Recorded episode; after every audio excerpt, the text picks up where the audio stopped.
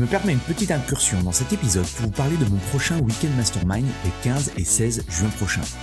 Mon Weekend Mastermind, c'est quoi? C'est un événement unique en petit comité où je travaille avec une vingtaine de personal trainers, de propriétaires de studios, de box sur la croissance de leur business et l'augmentation de leur chiffre d'affaires. 2 jours en immersion complète pour vous partager de nouvelles stratégies marketing ou brainstormer avec d'autres professionnels et impacter positivement votre mindset et vos revenus. Vous repartirez de ces 2 jours avec une motivation décuplée et un plan d'action à 90 jours. Pour en savoir plus, allez sur mon site andypoiron.com/programme ou cliquez sur le lien dans la description.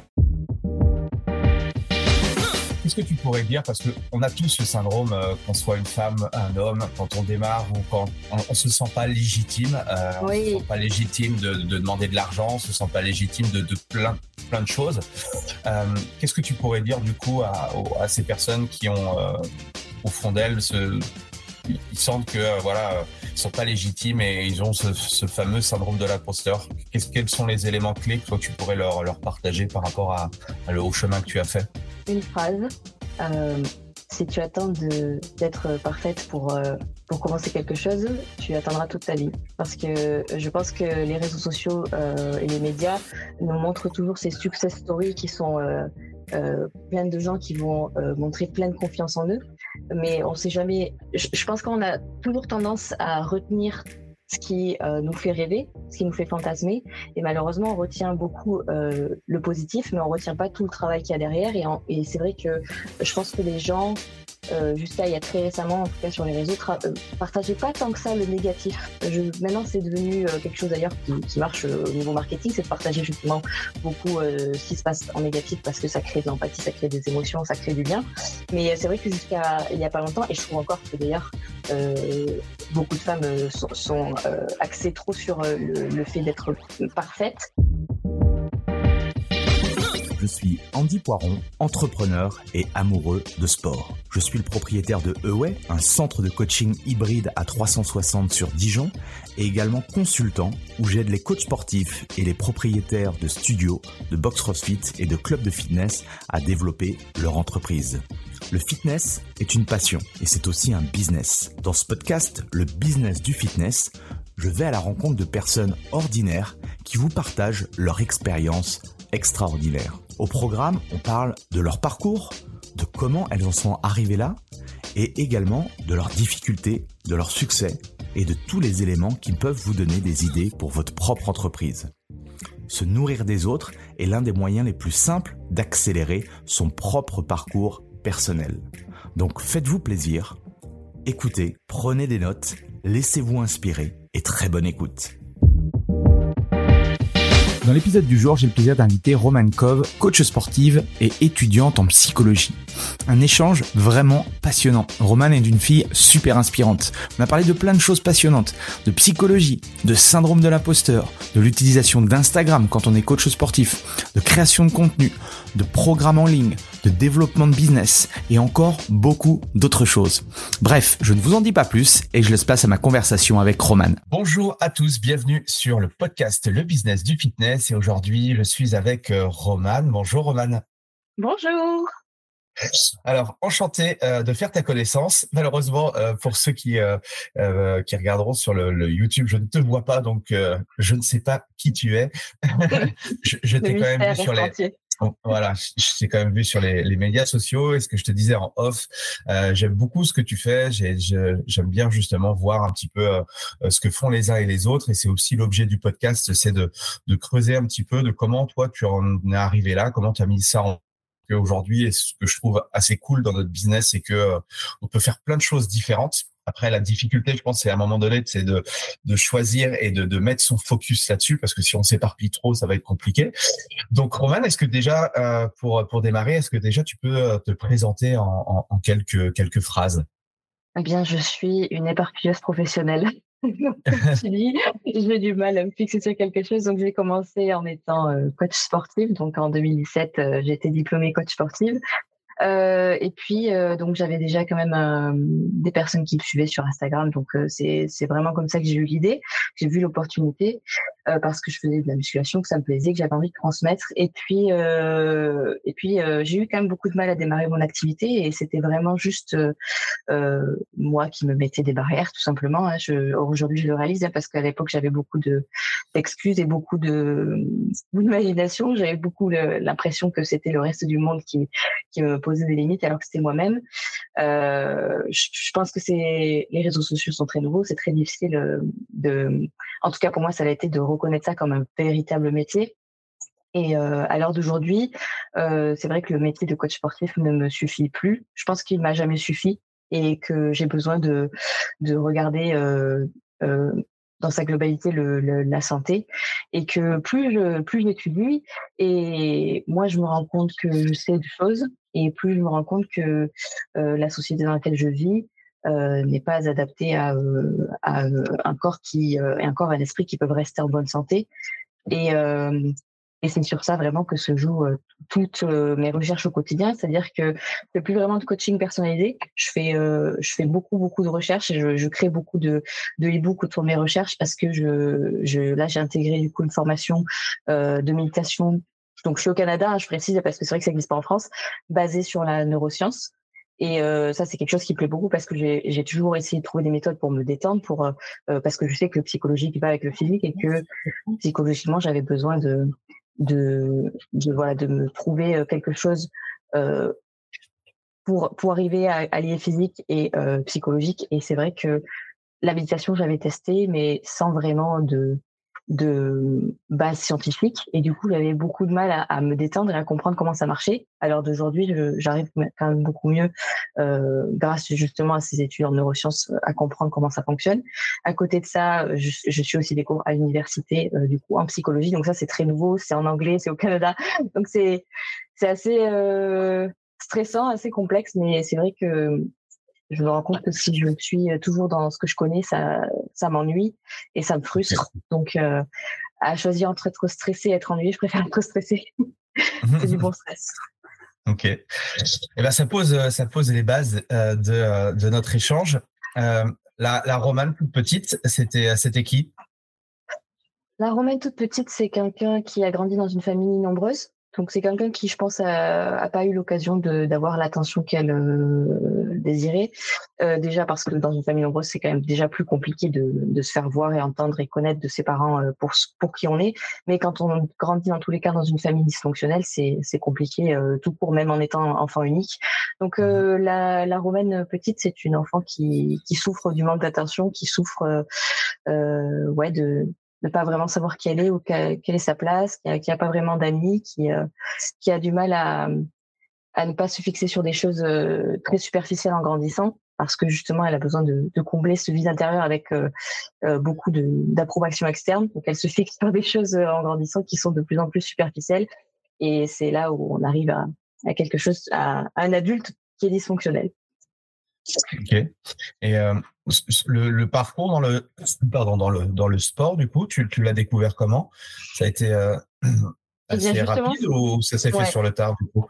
Alors ça c'est une bonne question. Et c'est pour ça que à l'heure d'aujourd'hui je fais plus vraiment de coaching personnalisé. C'est parce que vraiment je suis rentrée dans le sport parce que à la base. Pour moi, l'apparence, c'était très important parce que je viens d'une famille où j'ai eu vraiment des parents assez narcissiques. Bon, il y a plusieurs définitions narcissiques, je veux pas ramener ça qu'au physique, mais un des paramètres, c'était le physique. Et comme j'avais ce vide intérieur, je me suis dit, il faut que je sois présente bien à l'extérieur parce qu'à l'intérieur, moi, je me sens pas bien. Et j'ai commencé le sport comme ça parce que justement comme j'étais perdue, que je savais pas trop ce que je voulais faire de ma vie, je buvais beaucoup, je faisais beaucoup de soirées, je faisais beaucoup de rencontres qui avaient pas vraiment de sens, et du coup je me suis retrouvée un matin à me regarder dans le miroir et à pas me reconnaître parce que j'avais pris du poids, que j'étais pas bien, que j'étais déprimée, et c'est comme ça que j'ai commencé chez moi parce que j'avais pas les moyens d'aller en salle de sport, donc j'ai fait du sport chez moi pendant 2 ans, il me semble. J'ai acheté du matériel petit à petit, et 2 fois par semaine, j'avais cette, au moins cette rigueur de me le faire 1 à 2 fois par semaine. Et je pense que c'est comme ça que j'ai tenu, parce que je me suis toujours dit, ne t'impose pas trop d'heures de sport, mais celle que tu vas t'imposer, ça va être 1 heure au moins par semaine. C'est tout ce que je me demandais à l'époque, parce que c'est tout ce dont j'étais capable. Sinon, j'aurais lâché si je m'étais imposé plus. Voilà. Cette introspection là que tu fais sur toi, ça s'est fait au fur et à mesure, où tu as ce recul. Je trouve ça assez hallucinant.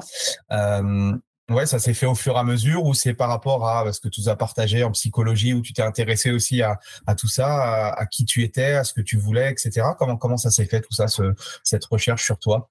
Alors, je pense que tu m'aurais demandé de faire un podcast. De toute façon, tu ne m'aurais pas demandé, parce que je n'aurais pas été à ce niveau de conscience-là, mais tu m'aurais demandé un podcast il y a 2 ans, je n'aurais pas pu faire ça, parce que je n'avais pas du tout conscience de tout ça.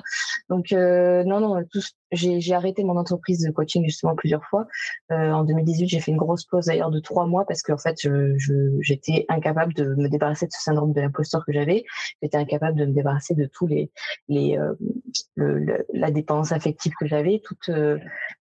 Tous ces problèmes de psychologie que j'avais, je n'arrivais pas à me débarrasser, donc j'ai dû arrêter mon entreprise plusieurs fois. Et je ne saurais pas dire pourquoi je suis revenue, parce que je pense qu'il n'y a pas une explication forcément rationnelle, parce que je pense qu'on n'est pas toujours rationnel. Je pense que je suis revenue parce qu'il y avait quelque chose à l'intérieur de moi qui me disait que si je poursuivais les rêves de quelqu'un d'autre en travaillant pour quelqu'un d'autre, je savais que je ne serais pas heureuse.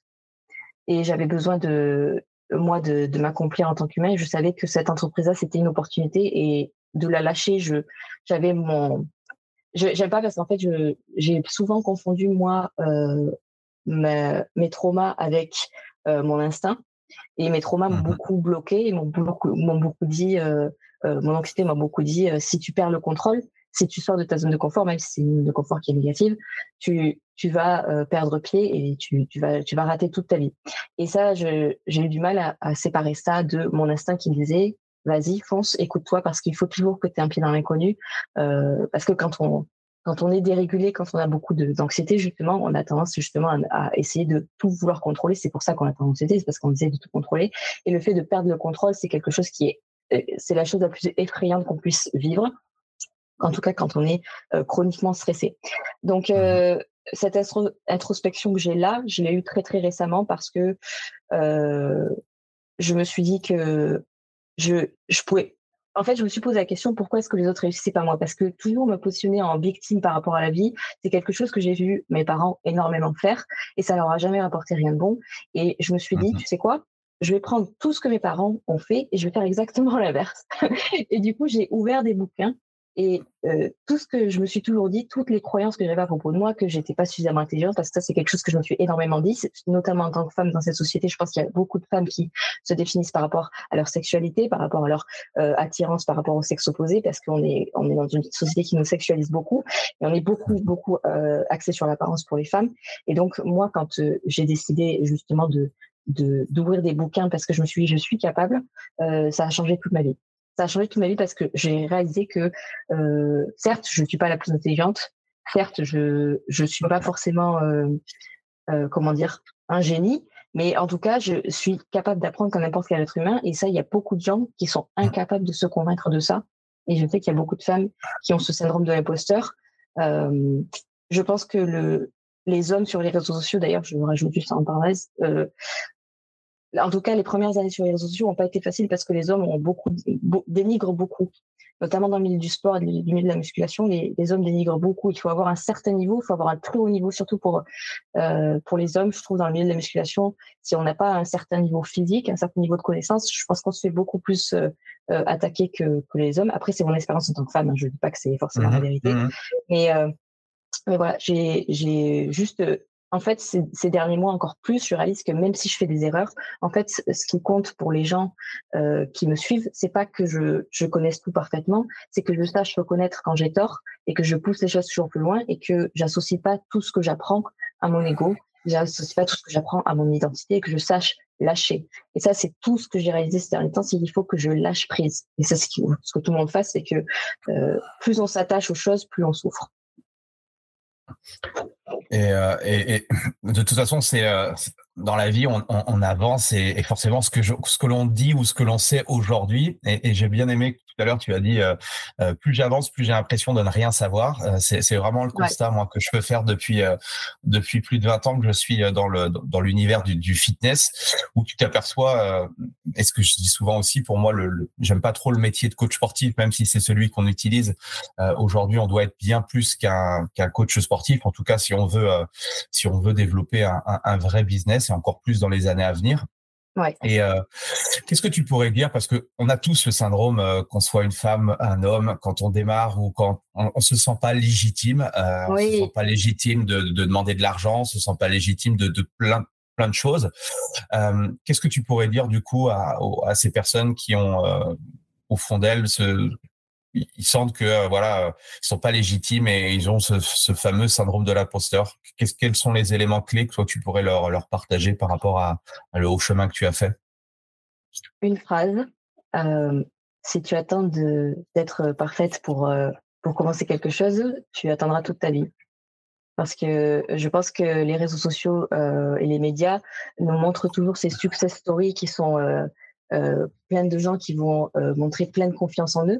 Mais on ne sait jamais. Je pense qu'on a toujours tendance à retenir ce qui nous fait rêver, ce qui nous fait fantasmer. Et malheureusement, on retient beaucoup le positif, mais on ne retient pas tout le travail qu'il y a derrière. Et c'est vrai que je pense que les gens, jusqu'à il y a très récemment, en tout cas sur les réseaux, partageaient pas tant que ça le négatif. Maintenant, c'est devenu quelque chose d'ailleurs qui marche au niveau marketing, c'est de partager justement beaucoup ce qui se passe en négatif, parce que ça crée de l'empathie, ça crée des émotions, ça crée du lien. Mais c'est vrai que jusqu'à il y a pas longtemps, et je trouve encore que d'ailleurs beaucoup de femmes sont axées trop sur le fait d'être parfaite et le fait d'avoir vraiment une story qui dit voilà, regardez, on s'émancipe des hommes, moi voilà, j'ai cette success story là, j'ai réussi comme ça, et c'est vrai que moi j'aurais tendance à dire personne n'est parfait derrière son écran, et il faut utiliser la comparaison à bon escient, parce que c'est impossible d'éviter de se comparer, mais il faut l'utiliser à bon escient et juste s'inspirer des gens et pas les idolâtrer, et comprendre que on est tous êtres humains et qu'il y a personne qui naît en étant génie. Il y a pas le talent, ça n'existe pas, et qu'il faut travailler pour tout. Et surtout, ce qui peut aider le plus quand on a ce syndrome d'imposteur, c'est de comprendre que faire des erreurs, en fait, ça fait partie du processus, et que si ça ne faisait pas partie du processus, ça n'en vaudrait pas la peine. Parce que quand on a un syndrome de l'imposteur, bien souvent, c'est parce que dans le passé, on nous a fait ressentir qu'on n'avait pas le droit à l'erreur. Alors que l'erreur, comme je viens de le dire, c'est normal. S'il n'y a pas d'erreur, il n'y a pas de processus, il n'y a pas de plaisir à la fin. Je ne dis pas que plus on fait d'erreurs, mieux c'est. Mais il faut toujours être conscient que faire des erreurs, c'est quelque chose qui doit être accepté comme c'est-à-dire comme quelque chose de normal. Il faut le normaliser. Par contre, un truc qui est assez fantastique, je trouve, et je le partage beaucoup avec les coachs que j'accompagne ou autres, c'est par rapport à la création de contenu, le fait de montrer ton travail, le fait, même chose, c'est normal que si tu démarres ton activité, que tu passes, je sais pas, ton BP, ou que tu es en STAPS, ou que tu fais n'importe quel type de certification, tu arrives à une étape où tu sais certaines choses, mais il y a plein de choses que tu ne connais pas. Et le fait de partager son expérience, et souvent, en fait, j'ai l'impression que quand on est professionnel ou quand on est coach ou autre, on n'ose pas créer du contenu, ou on veut créer du contenu pour nos pairs, pour les autres personnel trainers, ou pour les gens qui gravitent de près ou de loin pour les professionnels. Mais ce que je leur dis, en fait, vous ne créez pas du contenu pour d'autres professionnels, ou sinon, vous allez peut-être faire des recherches plus poussées ou des choses comme ça. Mais partagez du contenu pour votre audience, pour des personnes. Alors après, tout dépend quel type de profil de personnes on a envie d'avoir. Mais il y a plein de gens sur Terre qui ne savent pas ce que c'est les hormones. Il y a plein de gens sur Terre qui ne savent pas ce que c'est une alimentation saine, etc. Donc, souvent, on fait un amalgame entre… on veut toujours donner du contenu hyper qualitatif, professionnel, alors que notre audience, du charabia ou des choses de biochimie ou des choses comme ça, bah, c'est peut-être pas nécessaire dans un premier temps, quoi. Ah, je suis tellement d'accord avec ça. J'adore cette remarque, parce que c'est vrai que j'ai beaucoup tendance à simplifier, justement, parce que déjà, les gens qui sont pas dans ce milieu-là, ils ont un métier à côté, ce qui veut dire qu'ils ont pas ils ont une charge mentale, ils ont des enfants, ils ont une vie sociale, ils ont peut-être du sport à côté, et encore c'est encore compliqué, c'est encore un autre débat, mais il faut aussi garder à l'esprit que les gens ont une certaine charge mentale tous les jours et qu'ils ont un certain niveau d'énergie à vous accorder, et que en plus, encore plus sur les réseaux sociaux, l'attention des gens elle se perd très vite. Donc il y a tellement de contenu, il y a tellement de... Donc c'est vrai que j'essaie de simplifier au maximum, et ça des fois on me le reproche, on me dit ouais mais là c'est trop simple, ouais mais je suis désolée, mais il faut que je fasse simple pour tout le monde, il faut vraiment que j'essaie de toucher. C'est ça le problème, c'est que aussi il faut choisir entre essayer de toucher un maximum de gens ou vraiment une cible spécifique, et moi c'est vrai que j'ai plus tendance à vouloir toucher un maximum de gens, c'est le choix que j'ai fait, et on peut très bien faire un choix différent comme tu dis, où on veut vraiment cibler plus des spécialistes, des gens qui sont déjà vraiment dans le domaine du sport, de la santé, qui s'y connaissent, mais ça m'intéresse pas. Oui, et puis après, tout dépend à qui tu veux t'adresser, mais il y a des fois, il y a des gens, ils ont l'impression qu'ils en savent beaucoup, mais en fait, ils en savent pas énormément non plus, donc aussi ça, c'est trouver la part des choses. Ce qui est intéressant, c'est que tu nous partages beaucoup l'univers des médias sociaux qui a été, je pense, omniprésent par rapport à toi. Alors moi, je suis un vieux. J'ai pas connu. Il y avait pas les médias sociaux à l'époque, nous, pour se développer et tout. Donc je l'ai connu quand c'est arrivé. Donc j'ai pas eu besoin des médias sociaux. Tu partageais aussi que ton compte Instagram, tu l'avais démarré avant de devenir coach, c'est ça? Oui. Ouais. Et qu'est-ce que comment tu as commencé avec Instagram du coup? Alors, c'était quoi ton objectif par rapport à ça? Juste qu'on me dise, regardez-moi, je suis bien foutue. C'était vraiment juste, j'ai fait du sport, j'ai perdu du poids. C'était vraiment, il y avait vraiment pas cette idée de, en tout cas, la première motivation chez moi n'était pas de motiver les gens. C'est vraiment juste très égocentrique et très narcissique, et c'était vraiment un besoin absolu de vouloir me faire valider. Donc, c'était rien de. C'est pour ça que je dis encore une fois que je fais pas de coaching en ce moment, parce que je pense que j'ai vraiment choisi le métier de coach par erreur, et en même temps non, parce que maintenant je comprends mieux comment je dois transmettre. D'ailleurs je poste plus du tout de contenu où ça va être juste une photo de moi et rien d'autre. Je poste plus un selfie en disant regardez j'ai fait ma séance de sport, je suis incroyable. Vraiment j'essaie juste de partager ce que je sais, parce que je me rends compte que c'est ça qui me remplit en fait. Et par rapport à tout ce que tu as pu faire là, depuis le début d'Instagram, comment tu vois le changement du coup, toi personnellement, et le changement au niveau de l'algorithme, au niveau d'Instagram, et qu'est-ce que tu pourrais justement partager comme expérience si ceux qui nous écoutent, peut-être qui démarrent leur activité de coaching, est-ce que c'est encore intéressant d'utiliser Instagram? Comment l'utiliser? Quel est ton point de vue là-dessus? Alors, c'est encore intéressant de l'utiliser. Malheureusement, il y a énormément de contenu. Je lisais l'autre jour sur une page d'une community manager que je suis, qui expliquait que maintenant faire du bon contenu c'est même plus suffisant, même de faire du contenu de qualité, et je pense que c'est de plus en plus difficile de se démarquer parce qu'il y a tellement de monde, donc c'est vrai que je suis arrivée il y a quand même 7 ou 8 ans sur Instagram, donc j'ai eu entre guillemets cette chance de commencer assez tôt, et je pense qu'aujourd'hui c'est bien plus difficile avec l'algorithme, avec le monde qu'il y a, avec le flot d'informations, parce que c'est ça le problème aussi, c'est que dans le domaine de la santé, il y a un flot d'informations continues, il y a des informations contradictoires en permanence, et je pense que les gens maintenant ont beaucoup changé l'utilisation de leurs réseaux sociaux, parce que moi je vois bien qu'à une époque je perdais énormément de gens, et que il faut adapter sa stratégie, ça suffit pas toujours, et je pense que si je commençais en 2023, je pense que je serais pas bien. Et je souhaite dommage, parce qu'effectivement, je pense qu'il y a des gens qui font un excellent contenu, qui ont beaucoup à cœur de transmettre, et qui ont beaucoup moins de visibilité que d'autres personnes qui, que je faisais comme je faisais il y a 8 ans, et qui s'y connaissent pas tellement finalement, et qui partagent des conseils sans vraiment trop savoir, mais parce qu'ils ont l'audience, ça marche pour eux, quoi.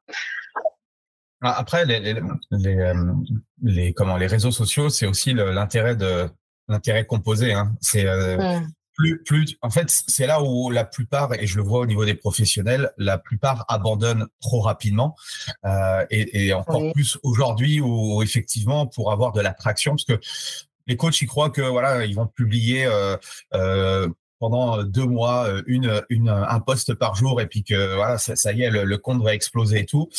Toutes les personnes que j'ai interviewées qui ont des grosses communautés sur Instagram ou d'autres plateformes, toujours, le truc, c'était…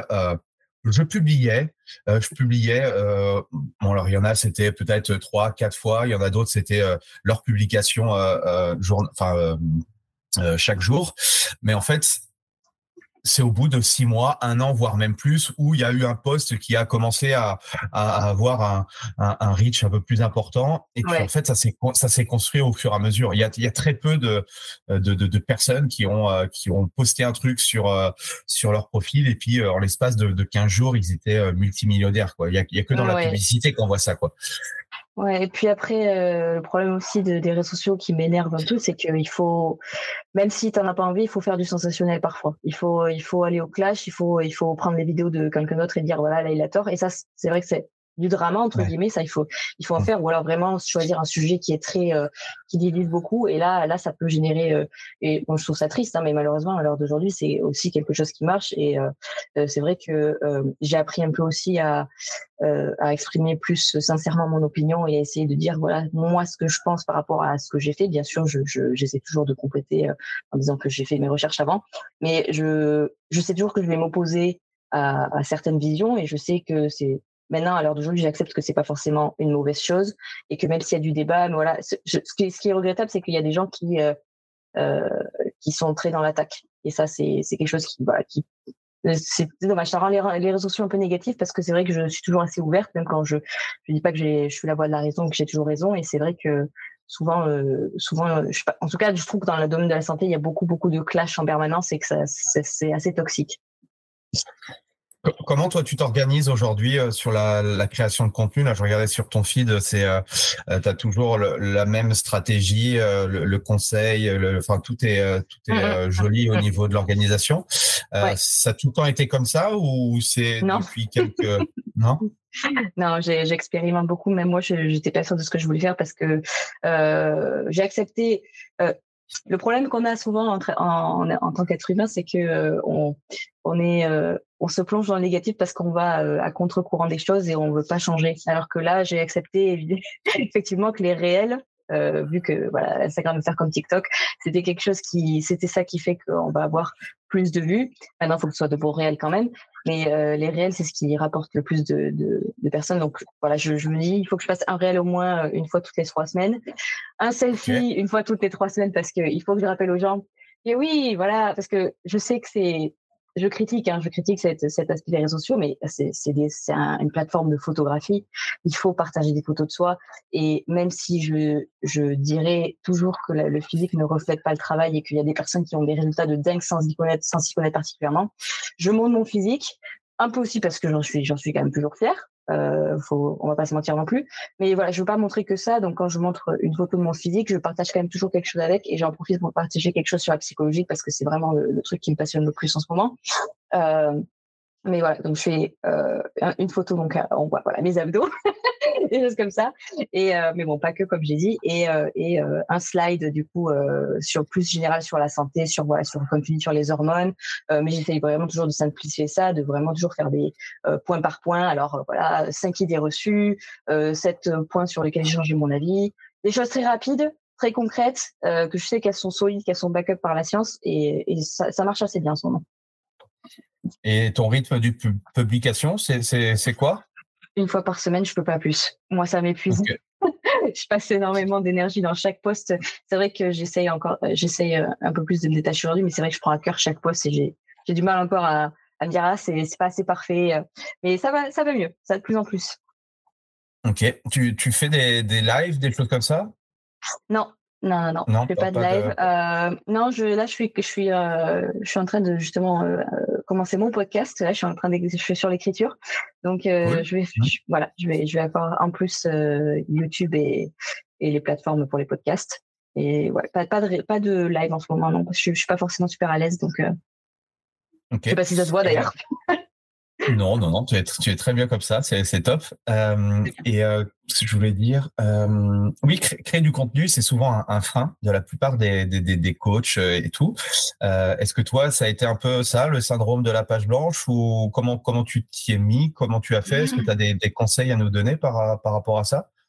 Oui, alors je pense que la page blanche, c'est quelque chose qui arrive quand on n'a pas…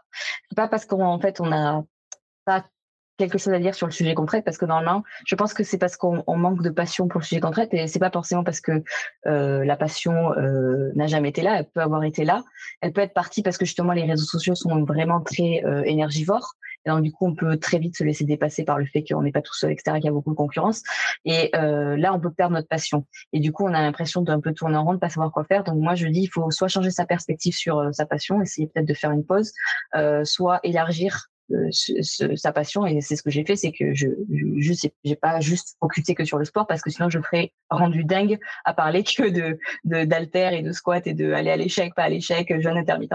Je serais rendu dingue à faire ça. Donc j'essaie vraiment de diversifier. J'ai la chance d'avoir des gens qui ne critiquent jamais ça, qui sont toujours en train de me voir sortir un peu de mon domaine de compétences initiales, mais c'est toujours assez bienveillant. J'ai jamais vraiment de gens qui me disent ouais, parce que bon, je suis toujours assez prudente. Hein, je dis pas ouais, faites ça, prenez ces cachets là. Non, je suis pas du tout comme ça. Mais voilà, j'essaie vraiment de partager mes recherches, et voilà. Donc, essayer d'éteindre son domaine sans forcément, ou alors par exemple se reconvertir. Parce que avoir plusieurs cordes à son arc, ça peut être pas mal. Je connais coachs qui sont devenus naturopathes. Ça peut être pas mal aussi, parce que tout ça, c'est dans le coach, la psychologie, la santé, c'est tous dans le même domaine. Donc, pourquoi pas se reconvertir aussi. Et quand tu as démarré, toi, en 2017, je crois que tu m'as dit, tu as commencé qu'avec le canal Instagram? Oui. Ouais. Et comment tu as fait, du coup, pour avoir tes premiers clients? Parce que c'est aussi, ça, c'est l'étape entre… je suis coach sportif et j'ai mes premiers clients. Comment tu t'y es pris et qu'est-ce que tu vendais à l'époque? J'avais pendant très longtemps qu'un seul programme, donc un programme pour le bas du corps. Et comme j'ai aussi toujours, je pense, joué sur l'honnêteté, c'est-à-dire que j'ai toujours dit que j'avais une bonne génétique, que j'avais des bons résultats, mais que j'avais un bon travail. Mais j'ai toujours été assez honnête, et je pense que c'est comme ça que j'ai réussi à avoir mes clients, c'est parce que j'ai pas juste dit voilà, je sais tout, et je sais comment vous faire prendre, vous allez avoir les mêmes résultats que moi. J'ai toujours dit les choses comme elles étaient. Personne ne peut avoir les mêmes résultats, et ça, il faut vraiment en être conscient. Vous achetez mon programme, mais ça veut pas dire que vous allez me ressembler, et ça veut pas dire que vous allez avoir le même corps que le mien, mais dans tous les cas, si vous voyez que l'aspect physique, vous n'allez pas tenir longtemps dans votre pratique du sport. Donc s'il y a que ça pour vous, c'est que il faut aussi revoir pourquoi est-ce que vous faites du sport. Ça a été difficile, le démarrage de ton business en termes de revenus? Je pense que je fais comme tout le monde. Je pense que j'ai commencé en cumulant deux jobs, c'est-à-dire que j'avais mon job salarié. Alors après, c'est vrai que je me suis pas fait confiance, parce que quand j'ai sorti mon programme, j'ai quand même eu un bon retour tout de suite, parce que j'avais déjà quand même 10 000 abonnés. Donc j'ai quand même eu une bonne source de revenus directement. Mais c'est vrai que je me faisais pas assez confiance, que je me suis pas dit que ça allait être quelque chose qui allait durer dans le temps, et que comme les réseaux sociaux étaient assez nouveaux, je me suis dit ça va vraiment très éphémère. Après, avec tout le bagage psychologique que je me traînais aussi. Mais ouais, non, ça a été assez rapide pour moi. Tu te souviens combien tu l'avais vendu? Enfin, tu te souviens un petit peu des chiffres ou pas? Combien j'avais fait à l'époque? Ouais. Et puis combien tu avais vendu? C'était un PDF ou il y avait un espace mort avec des vidéos, des choses comme ça? Ah non, il n'y avait même pas de vidéo, je faisais des illustrations à l'époque. C'est pour dire à quel point j'étais vraiment débutant dans le métier. Je le vendais 25 €.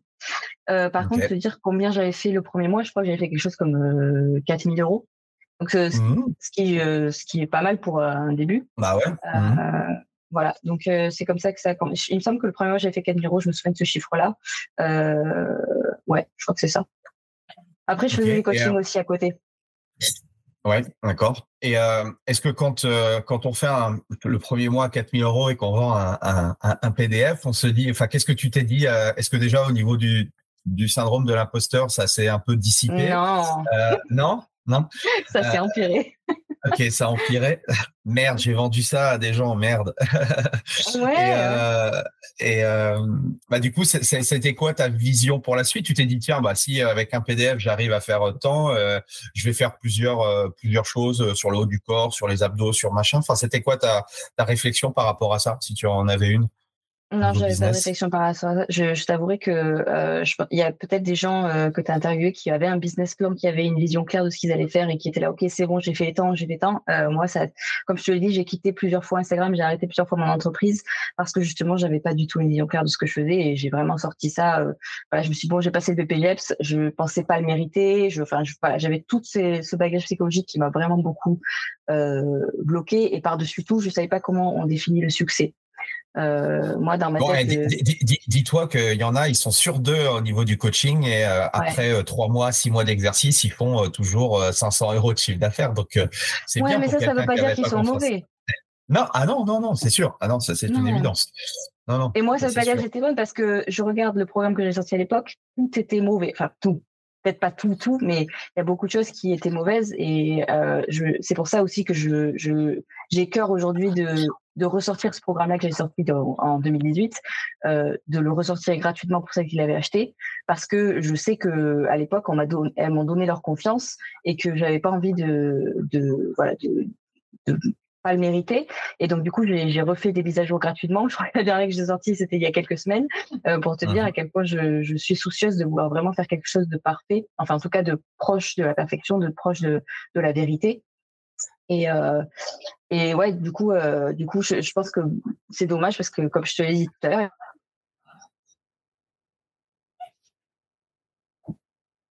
c'est tant mieux pour elle, hein, je suis pas en train de... Mais c'est dommage parce que je trouve que c'est pas forcément au mérite. Ah, ça a coupé, j'ai pas entendu ta réponse. Ah, désolé. Non, je disais juste que... C'est où? T'as entendu jusqu'à où? Dis-moi. La dernière phrase que tu édites là par rapport à ton programme. Ok, bah parce que je me dis juste que...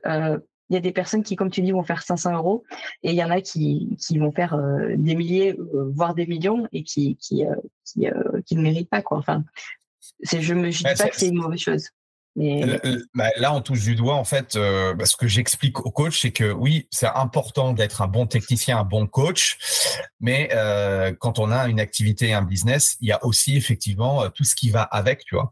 Toi, inconsciemment, le fait d'avoir créé ce compte Instagram bien avant, d'avoir essayé de monétiser quelque chose, toi, ça, c'est une force. Et tout ça, ça rentre dans le côté un peu obscur de tout ce qui est business, de ce qu'on appelle le marketing, la vente ou des choses comme ça. Et c'est clair que moi, je rencontre beaucoup de coachs qui sont talentueux, qui ont des formations, qui ont même qui sont des génies au niveau technique, mais en fait, qui n'arrivent pas à se vendre, qui n'arrivent pas à développer leur activité, alors que d'autres sont... pas forcément hyper compétents dans tout ce qui touche au fitness, à la santé ou autre, mais ils arrivent à se démerder, ils lancent des trucs et tout, et forcément c'est pour ça que je pense qu'il y a une dimension émotionnelle, parce qu'il y a des gens qui ont moins de compétences sur le papier, mais qui sont plus capables de connecter aux gens. Et je pense que les réseaux sociaux, dans une société où on est quand même de plus en plus déconnecté, on a besoin de cette connexion-là. On a besoin de lire chez les autres ce qu'on vit. Et je pense que voilà, un des facteurs qui fait que je suis encore aujourd'hui, c'est que je suis capable de transmettre ça.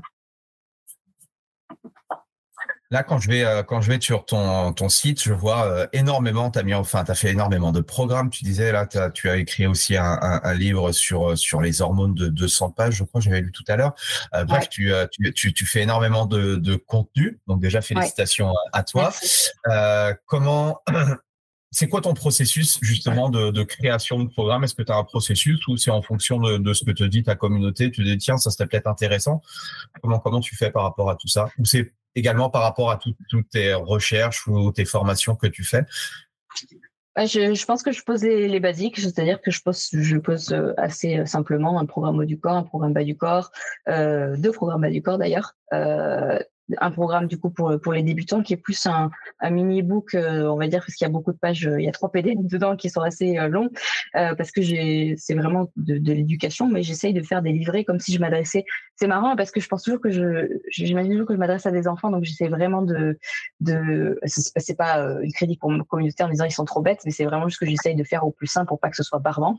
Et du coup j'essaie de faire pour les débutants, pour les gens qui s'y connaissent déjà. D'ailleurs, mes 2 premiers programmes, c'était pas du tout pour les débutants, ils sont pas du tout axés pour ça, c'est vraiment que ciblé pour des gens qui font déjà du sport.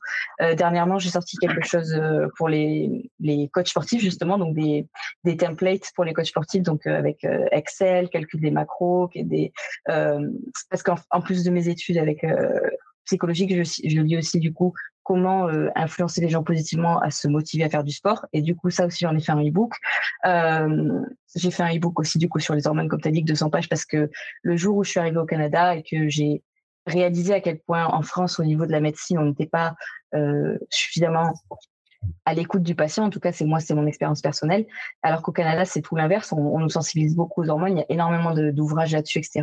C'est là où je me suis dit, mais il faut absolument que j'informe ma communauté de tout ça, parce que moi j'étais pas au courant il y a encore 3 ans de ce truc des hormones, et je trouve ça aberrant pour les femmes qu'elles sachent pas.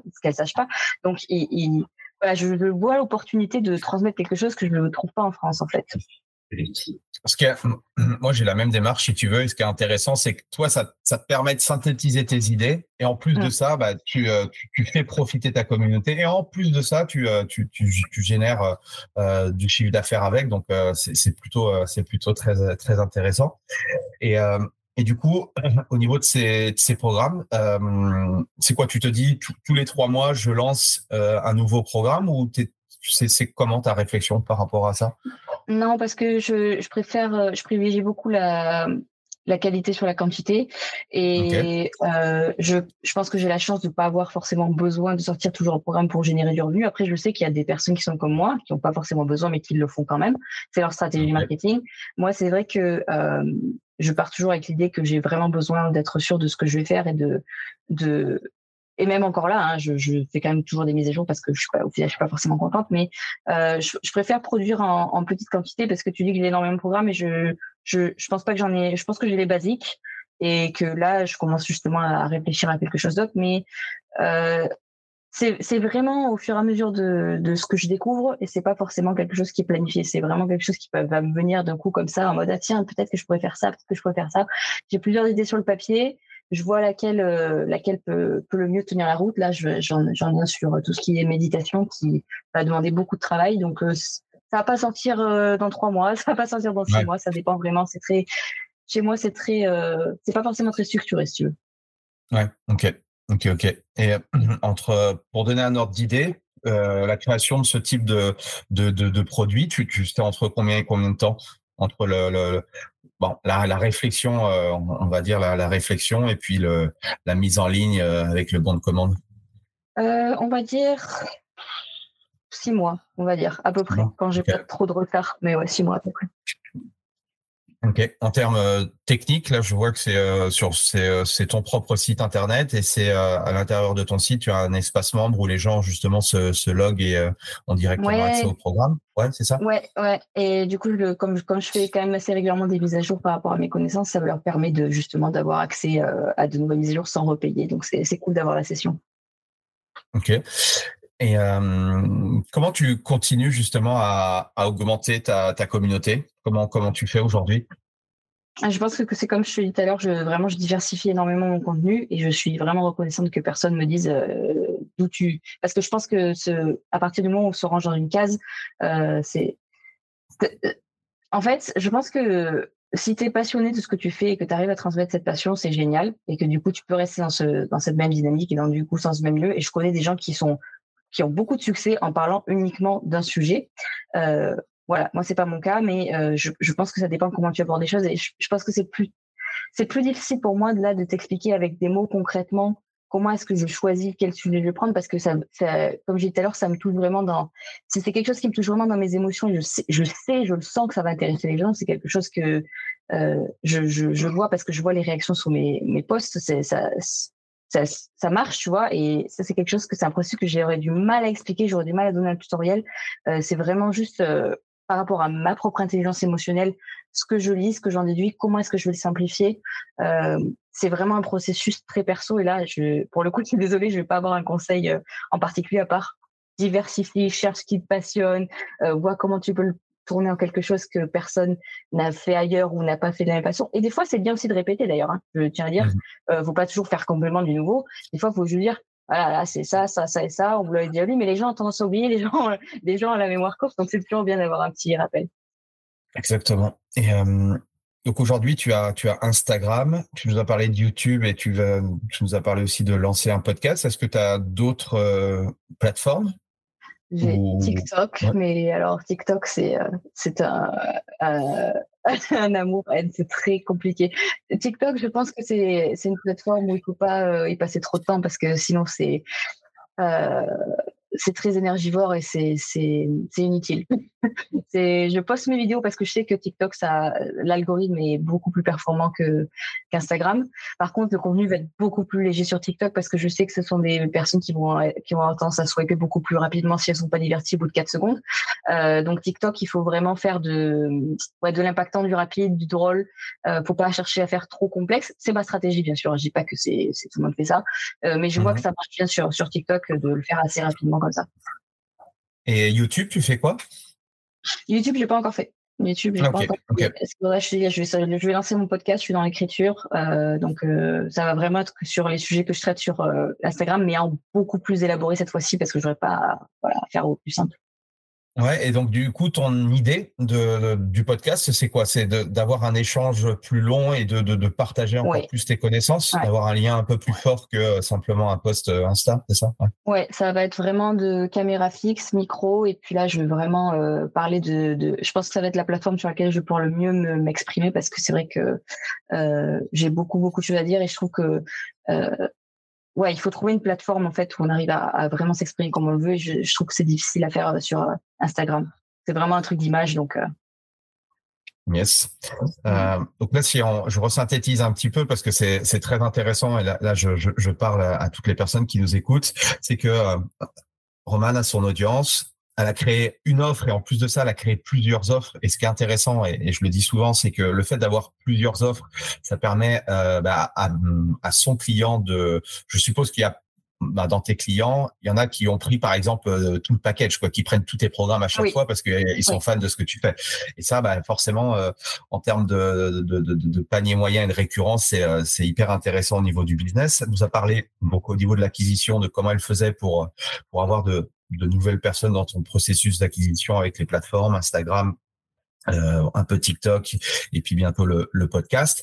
Comment maintenant tu fais pour passer de « Ok, les gens sont dans ta communauté » à « Les gens achètent ton produit ou tes programmes ». Est-ce que tu as des stratégies particulières ? Est-ce que tu fais des funnels, des tunnels de vente ? Est-ce que tu, dans tes publications, est-ce que tu as un lien à chaque fois spécifique sur un programme ? Enfin, c'est quoi ta réflexion et ton idée par rapport à ça ?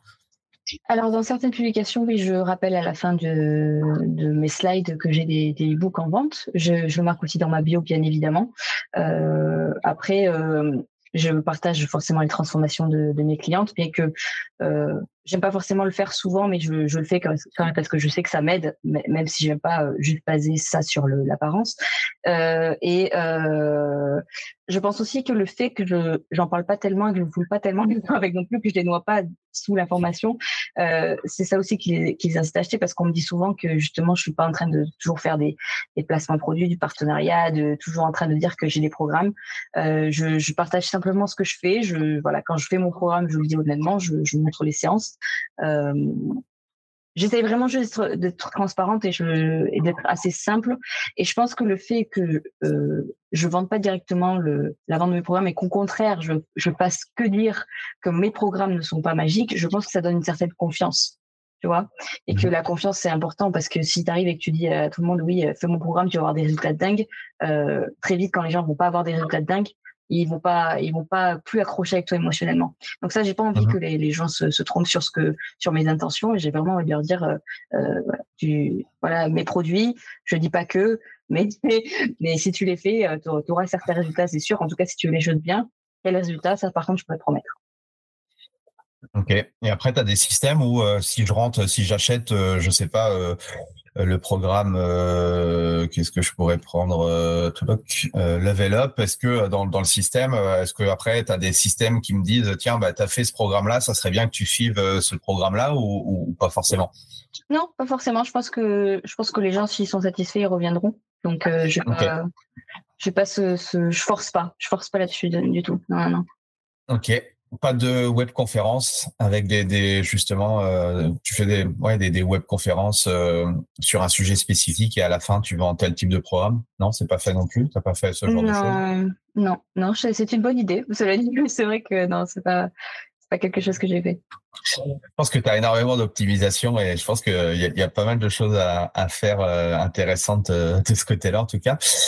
C'est chouette tout ce que tu as fait. Où est-ce que tu vas t'arrêter du coup ? Quelle est ta vision, ton ambition par rapport à ton métier? Tu nous as partagé que tu es aussi en recherche constante et c'est un peu ça aussi qui me drive dans ma vie, c'est continuer à apprendre, à m'enrichir. Tu es un peu dans cette, tu es dans cette démarche-là. Oui. Où est-ce que tu veux t'arrêter et tu te vois où dans 5 ans? Je pense que je ne veux pas m'arrêter, j'espère pas. J'espère que je continuerai toute ma vie parce que c'est ce que je réalise de plus en plus en ce moment et c'est la chance extraordinaire que j'ai. Je sais que j'ai une chance extraordinaire, c'est que je passe mes journées à étudier. Je suis étudiante toute ma vie et j'ai la chance d'être entre guillemets payée pour ça. Donc moi, ce que je veux faire. J'ai pas forcément une idée précise. Je sais que ce sera plus dans une approche basée sur le corps-esprit. Donc, j'avais pensé beaucoup à faire ce qu'on appelle être facilitateuse. Alors, je fais une traduction anglo-française, facilitateuse. Donc, de méditation par les psychédéliques, donc qui s'éloigne beaucoup de la formation de coach, mais qui dans tous les cas se fera par le biais des réseaux sociaux. J'aurai toujours les réseaux sociaux pour justement m'aider à trouver des clients.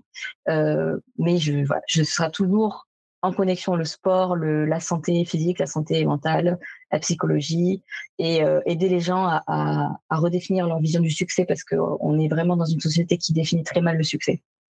Mmh. C'est quoi pour toi la définition du succès? Parce que je pense que donc il y a quelque temps j'aurais tendance à dire que c'est avoir le confort financier. Je pense que c'est parce que j'ai toujours eu du mal avec l'argent, donc c'est vrai que avant de commencer cette activité j'avais beaucoup de problèmes d'argent. Donc je pense qu'avant c'était ça mon objectif, c'était financier, et maintenant je me rends compte que le succès c'est on va dire la réalisation progressive d'une idée qui en vaut la peine.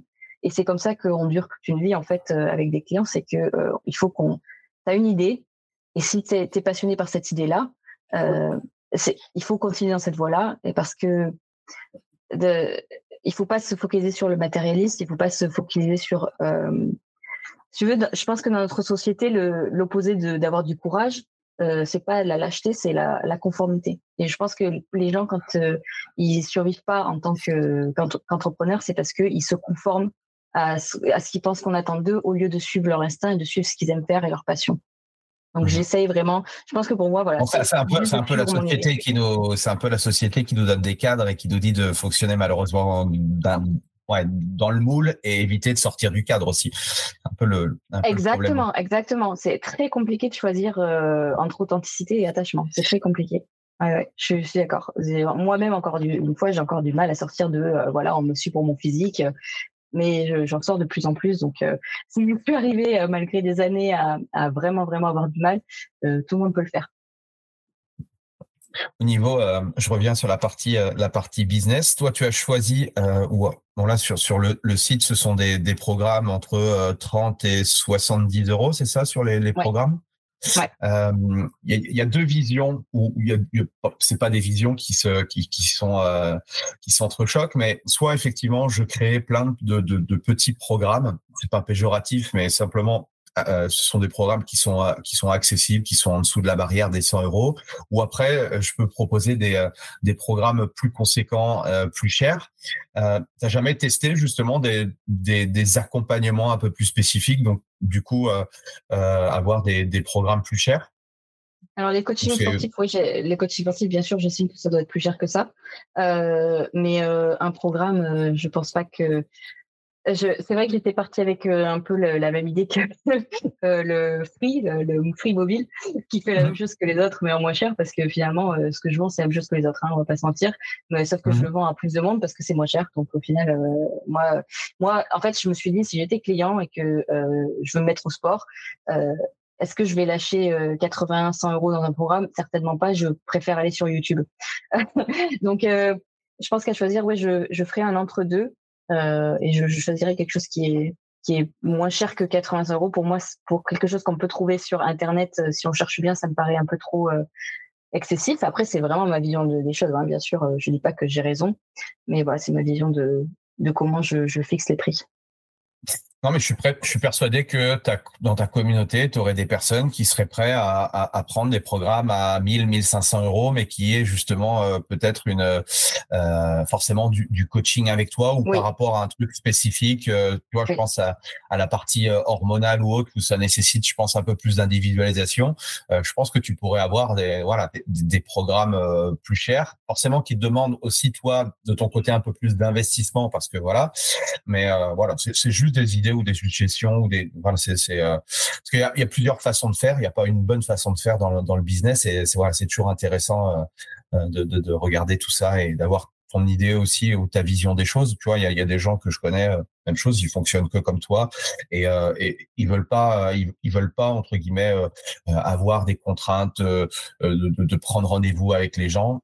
C'est leur business, et alors que d'autres c'est ça qui est intéressant aussi, c'est qu'il y a plusieurs façons de faire et il n'y a pas de bonne façon, quoi. Exactement, il n'y a pas de mauvaise façon, il n'y a pas de bonne façon. Maintenant, c'est vrai, j'y pense pour le futur. Maintenant, c'est vrai que là, pour l'instant, comme j'ai quand même beaucoup de choses, que je suis en plein dans mes études, c'est vrai que je me vois pas. Et puis, comme je te dis, l'aspect financier, c'est pas quelque chose. À partir du moment où j'ai assez pour vivre, moi, pour le mois que j'ai de côté, j'ai jamais été pour la course à absolument avoir tant et tant d'argent. Donc, voilà. Mais c'est ma vision des choses. Non, mais c'est une bonne vision. Comment tu gères ton argent, du coup ? Alors, je suis très radine. J'ai un problème avec ça. On me le reproche souvent, ça. Mais c'est comme je te l'ai dit tout à l'heure, j'ai jamais eu d'argent avant de commencer mon entreprise. Donc, aujourd'hui, la moindre dépense, quand je dis la moindre dépense, c'est est-ce que je dois acheter des bananes ou pas? Est-ce que vraiment c'est 5 $, ça le vaut ou pas? C'est vraiment toujours ça. Donc, je gère mon argent comme une fourmi. Je suis très, très peu dépensière. Je dépense vraiment que quand je sais que l'argent que j'investis, ça va être un investissement. Je vais jamais ou très rarement acheter quelque chose qui va être…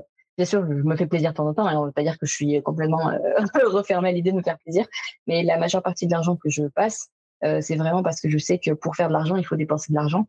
Donc, je préfère investir dans des choses qui vont me servir plutôt que des choses assez, je sais pas, juste matérialistes, juste avoir une télé, une voiture, des vêtements tous les mois. C'est vrai que je suis assez simple et je m'achète rien à part ce dont j'ai besoin. Et du coup, cet argent, tu en fais quoi? Tu l'investis? Tu t'intéresses un petit peu à la liberté financière?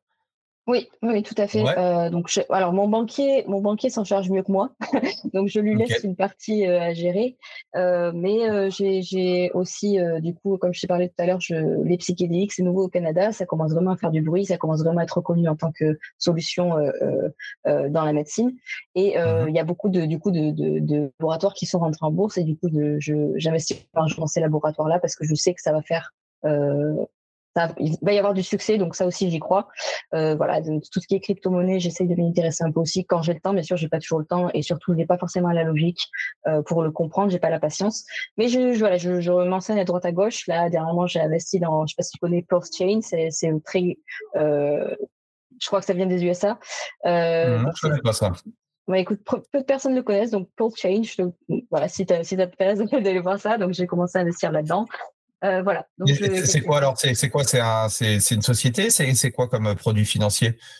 Alors, c'est pas une société, c'est pas une crypto-monnaie. C'est en fait, si j'ai bien compris, hein, pour te traduire de l'anglais, parce que je suis pas très bonne à traduire anglais-français, c'est une chaîne. C'est une chaîne de Ethereum, c'est la monnaie Ethereum. C'est une chaîne et qui a pour but en fait de coûter moins cher que l'Ethereum. Et donc, ça a été lancé par Richard Hart, qui est aussi un investisseur, qui est un très bon investisseur. Et c'est censé être la prochaine monnaie qui va exploser. Alors, on va voir ce que ça donne. Bien sûr, il y a d'autres monnaies qui avaient promis ça et qui ont craché. Donc, on va voir. Celle-ci d'après ce que j'ai compris, ça a l'air… J'irai voir. Bon, ce n'est pas un conseil en placement financier pour ceux qui nous écoutent, mais voilà. Voilà. Soyez curieux. Donc, j'irai voir. OK. Parfait. Si demain, je te donnais 10 millions et que je te mettais 10 millions d'euros sur ton compte en banque, est-ce que tu continuerais à faire ce que tu fais? Bien sûr. Bien sûr. Oui. Sans souci. Okay. Okay. Je me suis posé, je me pose la question tous les jours d'ailleurs, mais je pense que je le ferai pas à cette fréquence-là. Là, je m'oblige vraiment à le faire une fois par semaine. Alors, je sais que pour certaines fois par semaine, c'est rien, mais moi, publier du contenu une fois par semaine, ça me demande quand même beaucoup d'énergie mentale. Donc, je le ferai plus aussi souvent.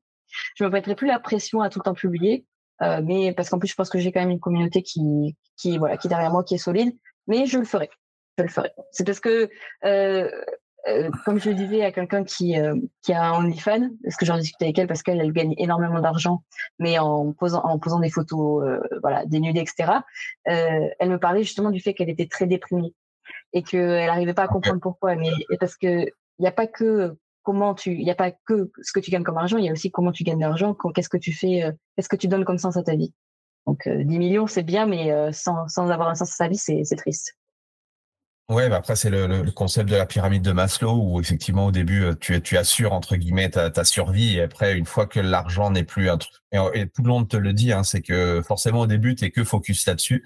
Puis, une fois que tu en as suffisamment pour vivre, après, tu recherches autre chose, quoi.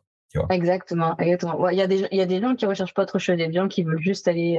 qui veulent juste consommer, plaisir. Et puis, ils ne sont jamais heureux. Donc… Ouais. Peut-être qu'ils ne se sont pas posé les bonnes questions, mais bon, Exactement. Ça, c'est autre chose. Merci, Romane. Est-ce que toi qui t'intéresses à beaucoup de choses, est-ce que tu aurais un livre que tu donnerais à tout le monde? Si tu devais donner un livre à tout le monde, ce serait lequel? Ça, c'est dur comme question. Allez, t'as le droit à deux livres.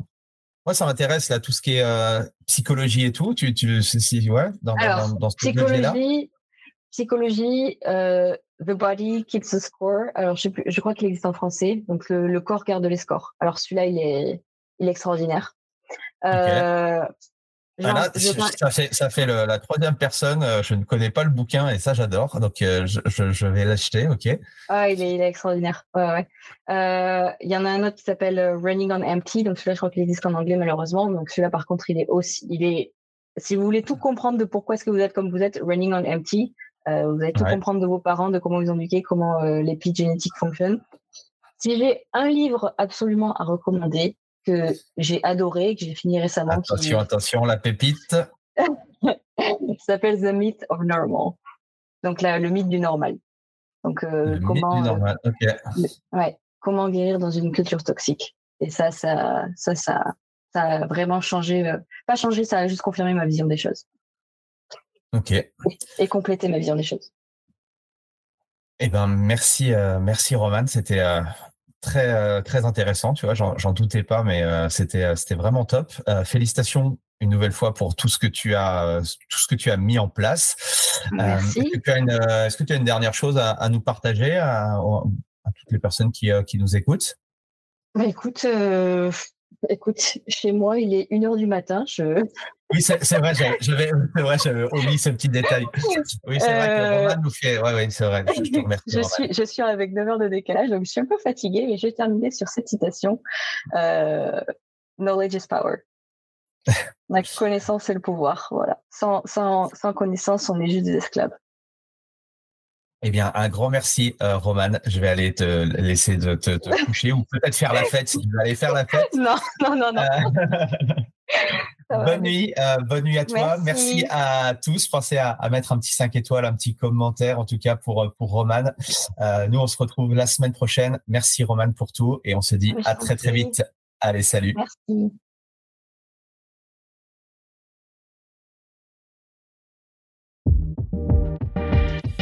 Voilà, c'est fini pour aujourd'hui. J'espère que l'épisode vous a plu. Merci d'avoir passé ce moment en ma compagnie. Deux petites choses avant de vous quitter. Si vous cherchez les notes de l'épisode ou vous voulez tout simplement me contacter personnellement, allez sur mon site andypoiron.com.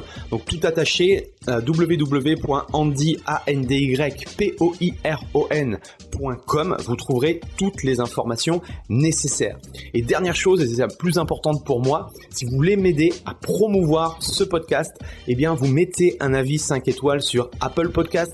Si vous regardez cet épisode sur YouTube, eh bien pensez à liker et à vous abonner à ma chaîne YouTube, et pensez à en parler autour de vous, pensez à en parler à vos amis ou à vos collègues dans le fitness. Ça permettra véritablement à ce podcast d'avoir beaucoup plus de visibilité. Voilà, en tout cas, merci, à très vite pour le prochain épisode.